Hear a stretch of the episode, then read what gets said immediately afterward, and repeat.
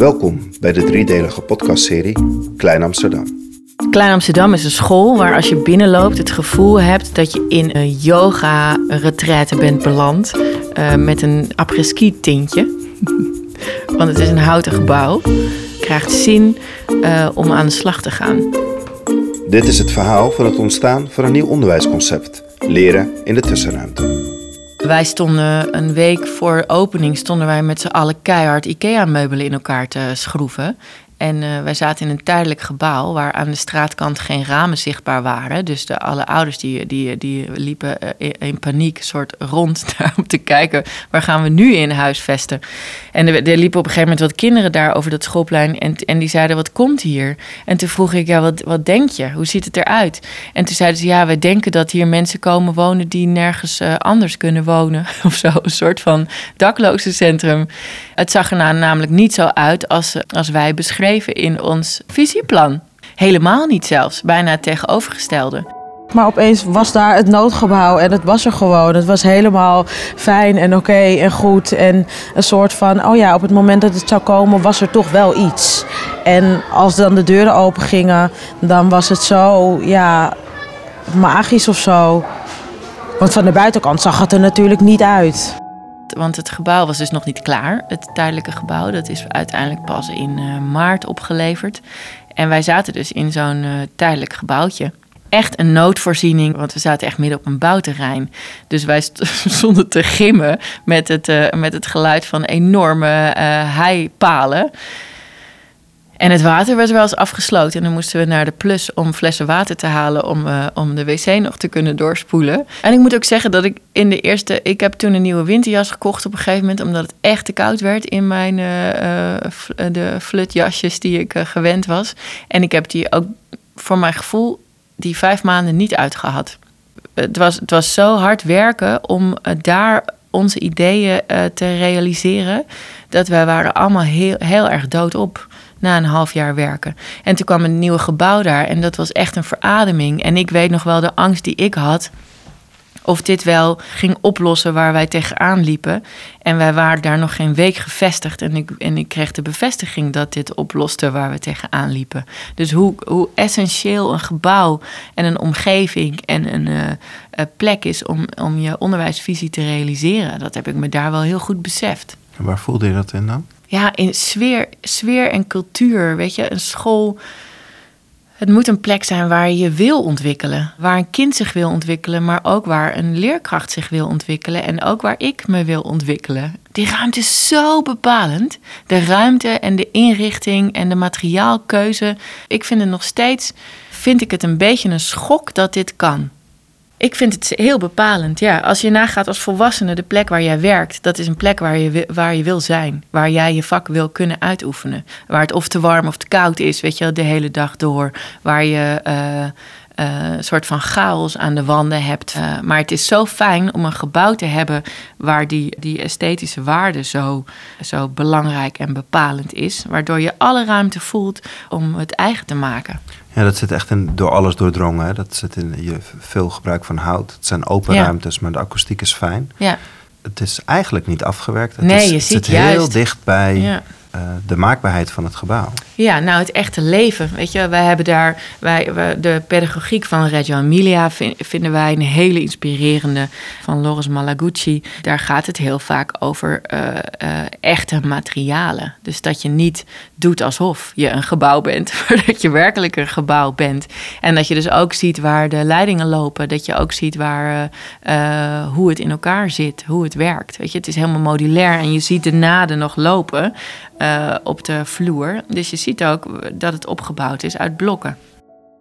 Ik geloof wel dat het belangrijk is. Ik geloof dat als we ergens binnenkomen, dat we ons onbewust gaan gedragen naar wat die ruimte van ons vraagt. Net als dat je automatisch stil of zachtjes gaat doen in een bibliotheek of een museum weet ik mag hier niks aanraken.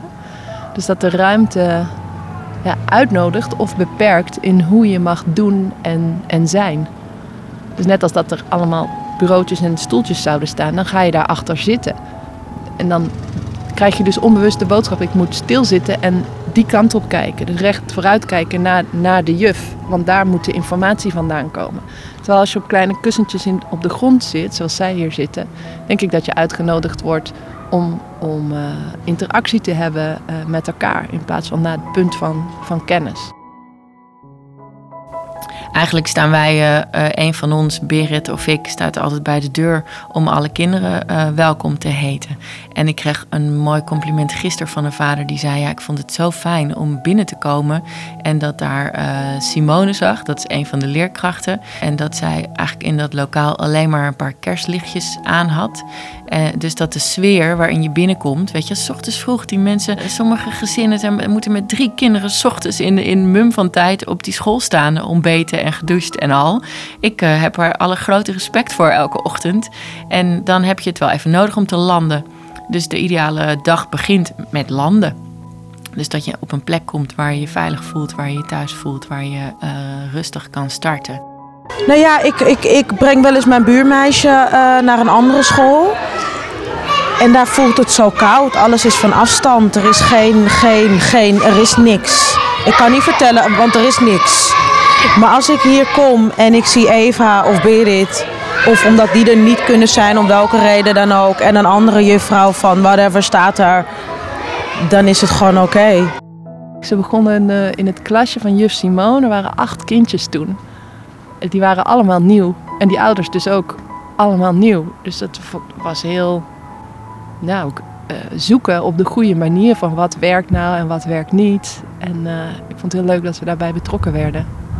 En wat zie je bij je kind gebeuren op school? Dat zijn nieuwsgierigheid mag volgen.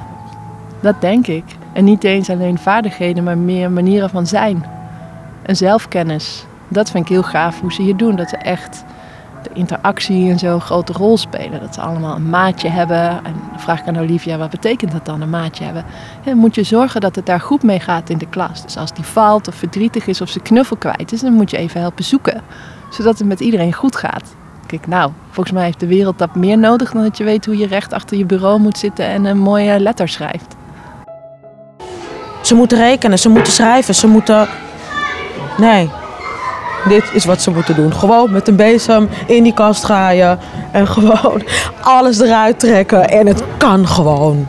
Fuck hell, dat wil ik ook doen. Dus ik ga haar nu even de eerste vraag stellen. En dat is: Vind je deze school leuk en waarom vind je deze school dan leuk? Amsterdam, een legendarische school voor iedereen. Iedereen is welkom. Zo lief, zo leuke leraren. Je bent hier vrij als en Peer zich in de vrijheid voelt. Nee. Dat was de rap van Timo. De visie van de school zegt dat je heel erg leert van de, van de stad ook. Ja. Van de omgeving, Ja. projectmatig. Hoe zit wat, wat, wat doe je in je klas? Nou, ehm, waar we, we zijn nu bezig met het eh, thema eh, leven en beleven van de wereld.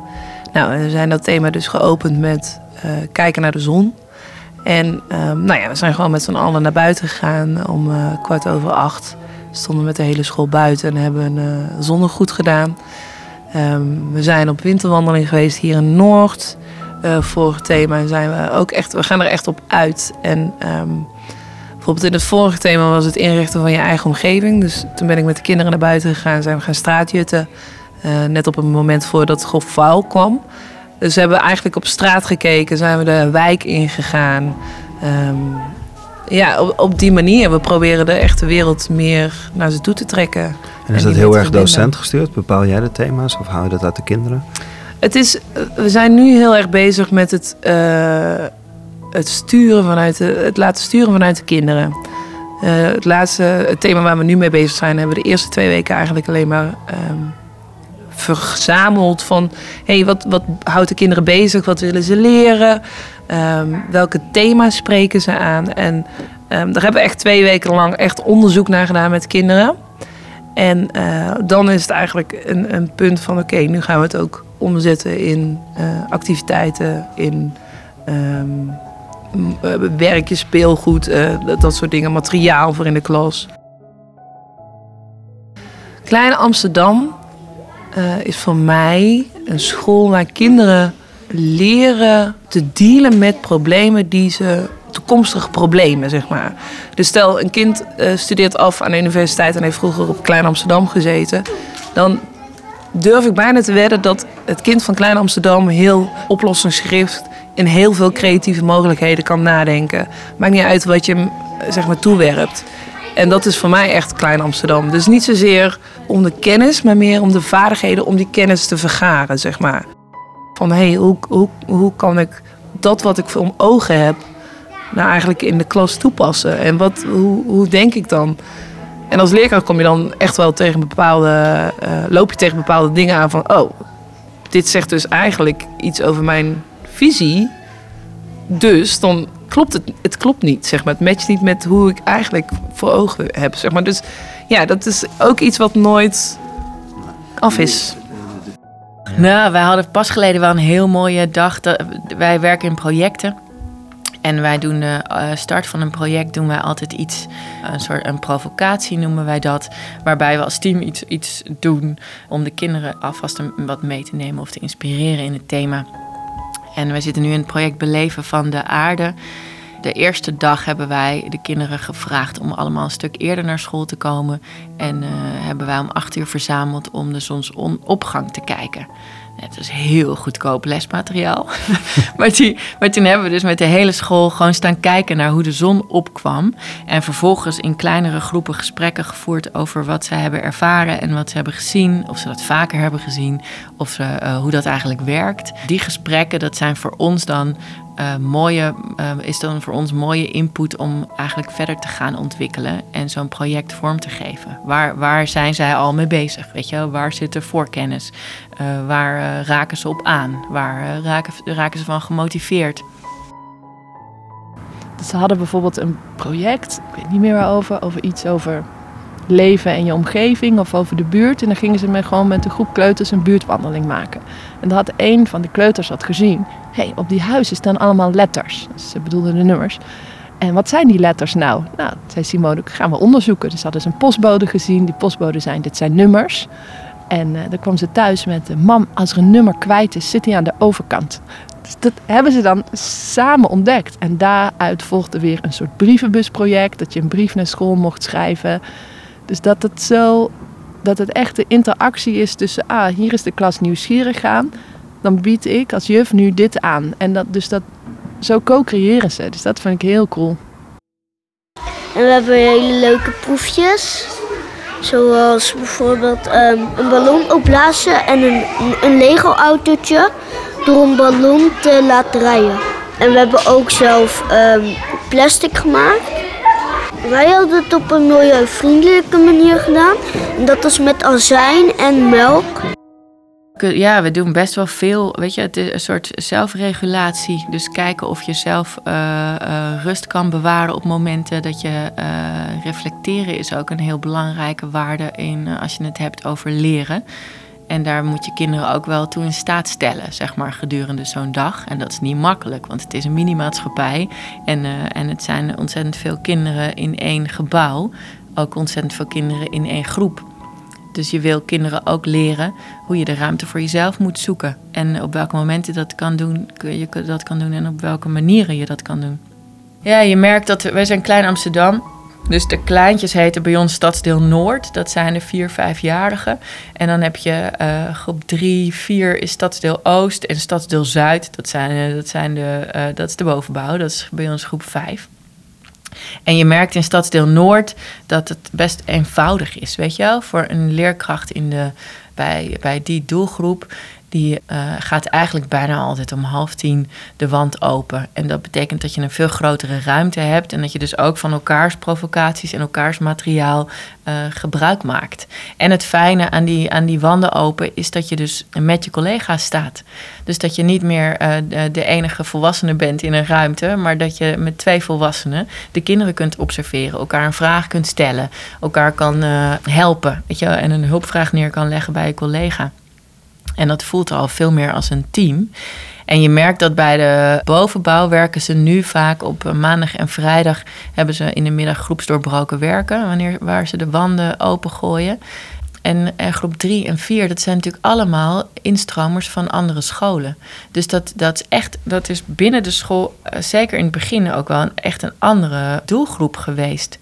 Die een andere benadering nodig had en ook nog even moest wennen aan iets nieuws in plaats van eh, eh, wennen aan een school.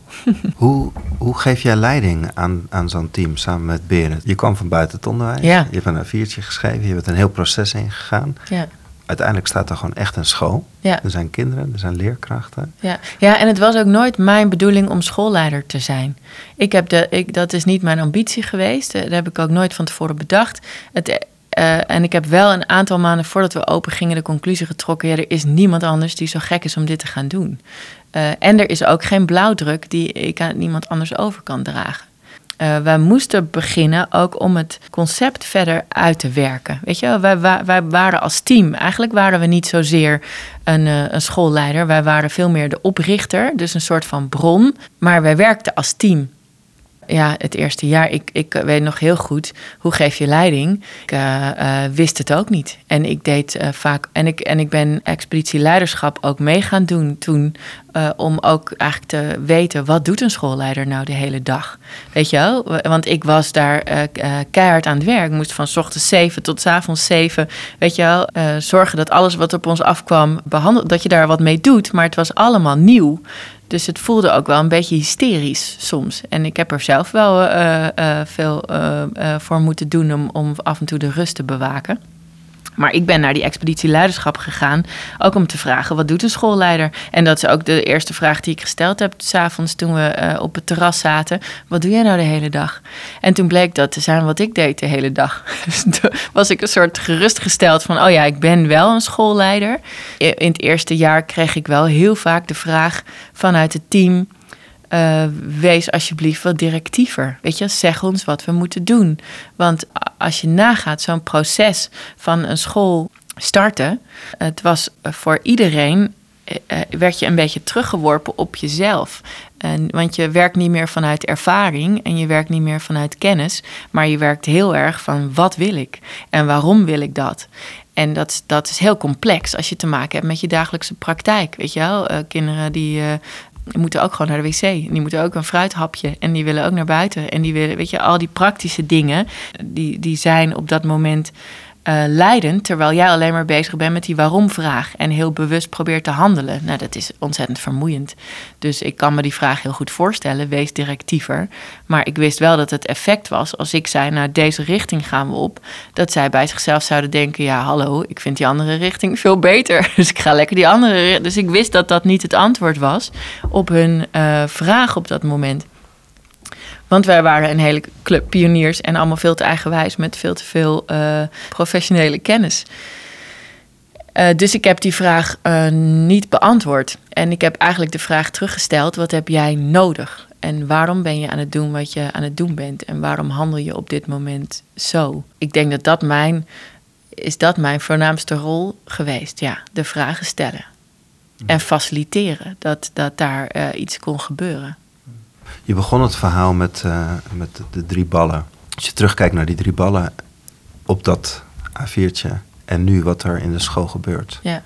Hoe, hoe kijk je daar naar? Nou, ik zie het. Ik zie het wel echt in de. Als je daar nu binnenloopt, dan merk je het. Team wat daar nu aan het werk is, is zo ongelooflijk sterk. Ik zie die drie ballen, als ik die nu in de praktijk zou moeten vertalen, dan zie ik ze vooral in het beeld wat de leerkracht heeft van het kind. Dus dat het kind, dat het kind als geheel gezien wordt en dat de thuissituatie meegenomen wordt, eh, hoe het kind zich ontwikkelt. Dat die stad en de omgeving daar een groot onderdeel van is. En dat dat allemaal mee beweegt in de ontwikkeling van een kind.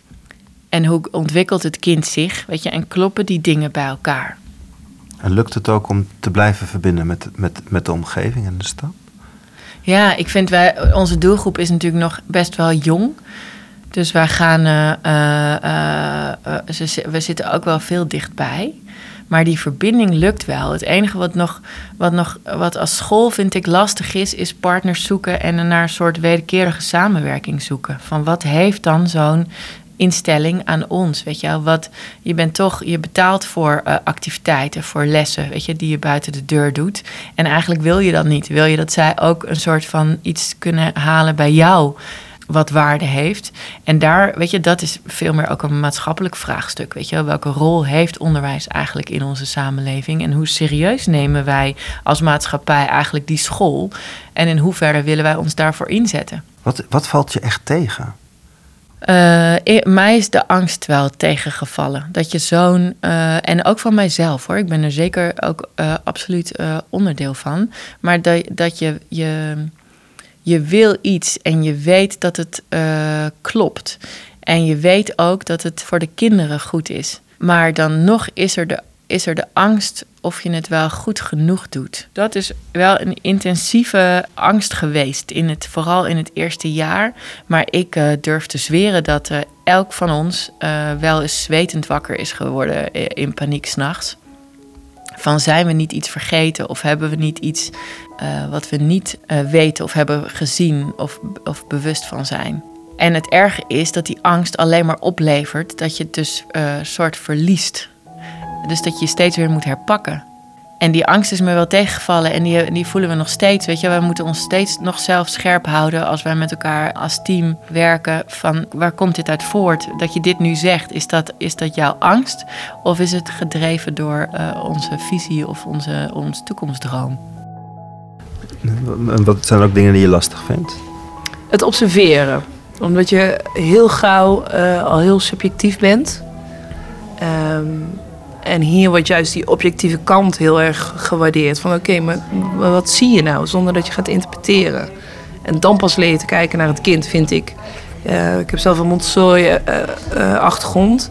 en daar was observeren ook heel belangrijk. Maar dan zat je eigenlijk meer op interpretatie dan op observatie, zeg maar. Dus dat vind ik een hele, hele moeilijke, een hele leuke. Maar dat valt als staat ook wel echt met je eigen houding als leerkracht. Ben je kritisch genoeg om verder te kijken dan wat je denkt, zeg maar. Ben je eigenlijk Ja. de hele dag onderwijs aan het uitvinden dan? Ja, best wel. En dat is wel, ik vind het wel ook wel pittig. Omdat ik juist vanuit een hele gestructureerde omgeving kom, waarvan ik eigenlijk niet hoefde na te denken. Jawel, maar op een andere manier. En nu moet ik er constant mee bezig zijn. En ik voel de hele tijd een soort van druk. En het, het voelt ook alsof je het niet. Ja, je bent bang dat, dat je dingen daardoor ook laat liggen, zeg maar. Dat je bepaalde dingen toch niet aanbiedt, omdat je het zelf doet. En je bent ook nog niet. eh, je voelt je niet altijd gespecialiseerd genoeg. En je, het gaat om, om kinderen. Je wil ze echt het allerbeste geven, natuurlijk. Hey, er liggen hier eh, tijdschriften, die heb jij gemaakt voordat je met Klein Amsterdam bezig bent. Ja. En een van die tijdschriften, met een schitterende titel trouwens, Zuurstof en Tegenwind heet het tijdschrift. Een daarvan heet Spelen. Hm. Als je nu naar Klein Amsterdam kijkt, waar zit het spelen voor? Voor jou in, voor Oh, de kinderen, heel. voor de leerkrachten? Ja, ik vind het, ik vind het echt heel veel spelen. En spelen in alle eh, vormen. Uh, Wat ik zie als ik daar binnenloop is e- echt extreme intrinsieke motivatie. Dus als je nu binnen, binnenloopt in de school, dan zit er ongetwijfeld... we hebben een heel breed atrium...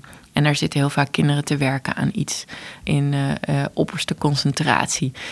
Uh, je ziet leerkrachten echt spelen. Die zijn bezig met de kinderen. Het mooie is dat als je de ruimtes binnenloopt, dat je, dat je echt vaak even goed moet kijken wie is hier de volwassene en wie is het kind. Want zij zijn echt met elkaar aan het spelen. Er zit zo'n noodzaak in uh, leuk. en het is, zo, het is een beetje een dooddoener. Maar het is wel het is noodzakelijk dat je speelt. En dat je met plezier ergens naartoe gaat. Dat je ergens dat er iets te halen is voor jou. En dat jij jezelf ook verder kan ontwikkelen. En dat geldt voor het kind, maar dat geldt echt ook voor uh, leden van het team. Je moet daar iets te doen hebben. En dat, dat merk je als je daar uh, loopt. Ik vind het een creatieve plek. Het is een creatieve plek waar veel gemaakt wordt, waar veel gebrouwen wordt, waar ontwikkeld wordt. En dat was eigenlijk precies de plek waar ik wilde werken. Als ik twintig jaar geleden of tien jaar geleden in scholen werkte, dan was dat de plek waar ik niet wilde werken. De plek waar ik verantwoordelijkheid voor wilde nemen, weet je, waar ik wilde zijn, maar waar ik eigenlijk niet bij wilde horen of waar ik niet, uh, me niet thuis voelde. En deze plek, hier voel ik me wel thuis. En de mensen die daar nu werken, daar voel ik me enorm bij thuis. En dat zijn uh, uh, mensen die ik serieus neem, waarvan ik echt heel vaak denk, was ik nou maar kind en dan had ik eh, het liefst bij jou in de klas gewild. Nou, ik kan een voorbeeld geven. Dat er zitten bijvoorbeeld twee meisjes daar. En die zit, zijn gewoon op hun eigen onderzoek uit. En zij hebben gewoon de totale freedom om te doen daar wat ze doen. Zij krijgen of de ruimte om gewoon hun onderzoek af te ronden. Of zij krijgen de sturing om dan nu het andere op te pakken wat er moet gebeuren. En dat vind ik heel fijn. Dus dat vind ik bijvoorbeeld zoiets moois van deze school. Hier is ook gewoon een hele andere manier van lesgeven. We zitten niet altijd alleen maar in een boekje. Want zoals nu doen we, we spelling en, en, en meten in elkaar. Want ze zijn nu ook allemaal aan het meten en ze moet, dan moet ze een voorwerp opmeten. En dan moet ze ook het woord erbij zetten. En dan moet ze ook de lengte erbij zetten. Dus dat. Weet je, het is echt een kunst, hè? Die leerkracht zijn. Het is echt een, het is gewoon toegepaste kunst. Het is zo ongelooflijk knap dat jij die ontwikkeling van een kind kan faciliteren. En dat je kan inspireren en dat je, het, dat je delen kan voorleven. Eh, en, da, en die mensen zijn dus ongelooflijk essentieel die dat kunnen. En dat kan echt niet iedereen. En je kan er ook een opleiding voor doen en dan nog niet kunnen. en je kan er ook geen opleiding voor doen en het eh, briljant kunnen. Dat plezier in werken, in jezelf ontwikkelen, in jezelf als professional serieus nemen. Dus niet afgaan op wat anderen zeggen of wat anderen voorschrijven of eh, als uitvoerder te werk gaan. Maar echt verantwoordelijkheid nemen voor jouw professie ten behoeve van het kind. Dat, dat zou ik het liefst zichtbaar willen zien, ja, over tien jaar toen ik voor de klas stond, ik heb het talent gewoon niet. Of misschien nog niet de ervaring. Maar ik sta daar iets anders te doen. Ik sta daar een rol te spelen. En als je ziet naar de leerkrachten die in dit team eh, zijn, die zijn het. En die zijn er dus voor het kind, hè? niet voor zichzelf. Dat vind ik het mooie. Eh, eh, ik stond een, een kunstje te doen voor 25 kinderen die dan mij heel leuk zouden vinden. Ja. Maar daar gaat het niet om. Als laatste vraag. Je- begon eerder over dat je dan op een verjaardag was. En die vroeg dan, ja, wat, wat is dan ook Klein Amsterdam? Als je, als je de vraag nu zou beantwoorden, wat vertel je dan op een verjaardag? Wat is Klein Amsterdam? Ja, misschien vind ik hem nog wel moeilijker geworden. Ik, heb, ik, ik vertel het, het Klein Amsterdam is de stad in het klein. Dus echt een mini-maatschappij. Waar, eh, waar dezelfde dingen spelen als in een stad. Waar dezelfde. eh, eh, waar, je, waar je leert met elkaar omgaan. Weet je, hoe je, hoe je eigenlijk onderdeel bent van zo'n maatschappij. En wat je daar allemaal voor nodig hebt. Maar zoals je nu al merkt, ik wijd me meteen uit. en kan het niet zo goed in één, in één zin zeggen. Omdat Klein Amsterdam op dit moment zoveel is. Er gebeurt daar zoveel. En er gebeurt daar zoveel waardevols. En daar hebben kinderen profijt van. Klein Amsterdam is, een, is heel ingewikkeld. eh, want een eh, kleine maatschappij is ook heel ingewikkeld. In die ingewikkelde wereld moeten wij opgroeien. En moeten wij ook leren hoe we ons tot die ingewikkelde wereld verhouden. Dus Klein Amsterdam is een, is een vrij ingewikkelde school. Dat rekenen en dat schrijven, dat komt wel. En de, de, de, de multimiljonairs die hebben niet eens een opleiding gehad. Hè? Zullen we dat ook even niet vergeten? Ik zou zo nog een keer aan de prijsvraag meedoen. En ik zou ook sowieso eh, dit hele proces van het starten van een school eh, eh, graag nog een keer willen doen. Want ik vind wel, we hebben wel zoveel ervaring opgedaan op, op verschillende vlakken. In, eh, op, op hele precaire gebieden. Dat ik, dat, ik, dat ik die expertise graag wil gebruiken de rest van mijn leven. Deze podcastserie vertelt het verhaal van een nieuw onderwijsconcept: leren in de tussenruimte. Het verhaal van een nieuwe school en opvang in Amsterdam Noord. Klein Amsterdam. Deze podcastserie is mede tot stand gekomen door Klein Amsterdam in samenwerking met de Hogeschool Leiden. Met speciale dank aan Eva Vesseur, Berit Masterbroek, de kinderen en ouders van Klein Amsterdam, Annette Stegeman en mijn naam is Janja Pubeek. Voor meer informatie over Klein Amsterdam, kijk op www.kleinamsterdam.school. Voor meer podcastverhalen van Audiocollectief Meesterwerk kun je terecht op janjapubeek.nl.